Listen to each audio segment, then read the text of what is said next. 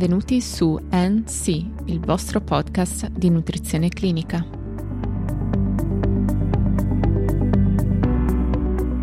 Oggi parleremo dello zinco nelle condizioni fisiologiche e patologiche e lo faremo con l'aiuto dei LARN pubblicati nel 2014. Il ruolo dello zinco in biologia fu messo in evidenza per la prima volta da Raulin nel 1869 la sua funzione di micronutriente essenziale fu confermata nel 1934 con studi sui ratti e successivamente per l'uomo. Gli alimenti più ricchi in zinco sono le carni fresche, trasformate, le uova, i prodotti della pesca, il latte e i suoi derivati, con un apporto da 0,2 a 11 mg per 100 g di prodotto. Negli alimenti di origine vegetale generalmente il contenuto è inferiore, mediamente 0,7 mg per 100 g di prodotto, con l'eccezione della crusca di grano, dei legumi secchi, della frutta secca a guscio e alcuni cereali come il frumento, il mais, il miglio, il riso per boil, che ne contengono da 2 a 3 mg per 100 g. Una volta ingerito, lo zinco viene liberato dalla matrice alimentare grazie al basso pH del succo gastrico. Gran parte dello zinco è assorbito nell'intestino tenue, soprattutto nel digiuno, e l'assorbimento è inversamente proporzionale alla quantità di minerale presente nella dieta ovvero minore è l'apporto con gli alimenti, maggiore è l'assorbimento percentuale e viceversa. Lo zinco presente nel corpo umano è pari a circa 2 grammi, con quantità maggiori nel sesso maschile, ed è localizzato per la maggior parte nel muscolo scheletrico e nelle ossa, circa l'85%, con eh, circa l'11% del totale nel fegato e nella cute. I depositi del minerale sono limitati a quantità modeste presenti nel fegato o mobilizzati dall'osso. Solo lo 0,1% dello zinco nell'organismo si ritrova nel plasma, legato prevalentemente all'albumina. L'eliminazione dello zinco avviene per lo più con le feci, variando soprattutto in funzione di quanto assunto con la dieta. Inoltre lo zinco presente nelle feci deriva sia da quello non assorbito, sia da quello endogeno escreto dal lume intestinale in quantità proporzionali a quanto ne viene assorbito. Le perdite urinarie sono di entità minore, in quanto i reni sono in grado di riassorbire gran parte del minerale presente nel filtrato glomerulare. Lo zinco viene eliminato in piccole quantità anche attraverso la desquamazione delle cellule epiteliali, il sudore, i capelli, liquido seminali e le mestruazioni.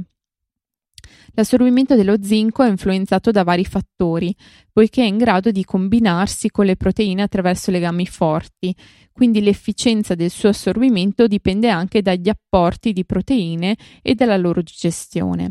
Infatti una dieta ricca in proteine animali dà luogo a un suo maggior assorbimento rispetto a una dieta ricca in proteine vegetali poiché a queste ultime si associano normalmente sostanze chelanti come fitati e ossalato che riducono l'assorbimento del 15-30%, forse anche in quantità maggiori, per diete particolarmente ricche di legumi e cereali.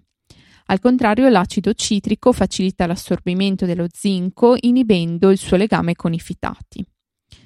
Lo zinco svolge un ruolo centrale nella crescita e nel differenziamento cellulare, soprattutto nei tessuti che sono caratterizzati da un rapido turnover e dalla proliferazione cellulare, ad esempio il sistema immunitario e l'apparato gastrointestinale. Nella valutazione dello stato nutrizionale in generale si fa riferimento alle concentrazioni dello zinco presenti in differenti campioni biologici, come il plasma, i linfociti, gli eritrociti, i capelli e le urine, che di fatto si riducono in modo significativo in presenza di una sua carenza. L'indicatore più comunemente utilizzato è comunque costituito da livelli plasmatici del minerale, da preferirsi a quelli sierici. La carenza di zinco può essere dovuta a fattori genetici o dipendere da apporti insufficienti. La carenza acquisita è stata osservata ad esempio in pazienti in nutrizione parenterale senza una supplementazione.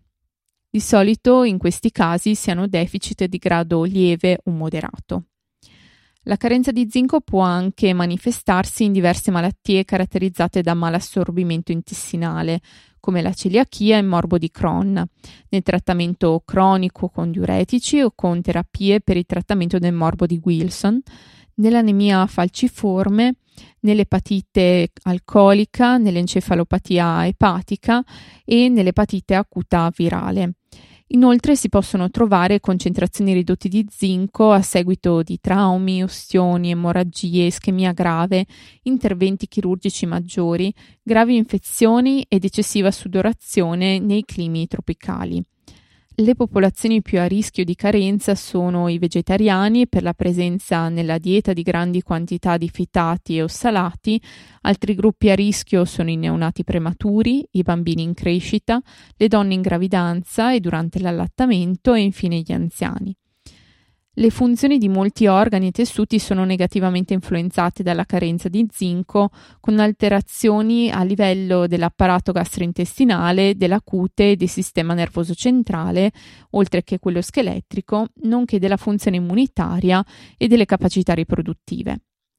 Oltre alle condizioni fisiologiche esistono delle specifiche condizioni che possono influenzare il metabolismo di questo minerale. Infatti il consumo prolungato ed eccessivo di alcol è associato a un ridotto assorbimento e ad un'aumentata escrezione di zinco. Questa carenza è ritrovabile in circa il 30-50% degli alcolisti. Al contrario, lo zinco presenta una soglia di tossicità molto alta. Di fatto non c'è evidenza di effetti avversi dall'elevata assunzione con la dieta. Per evitare carenze e tossicità viene indicato un apporto consigliato di zinco sia in età adolescenziale che adulta per il sesso maschile di 12 mg al giorno e per quello femminile di 9 mg al giorno. In gravidanza aumenta a 11 mg al giorno e cresce ancora nell'allattamento arrivando fino a 12 mg.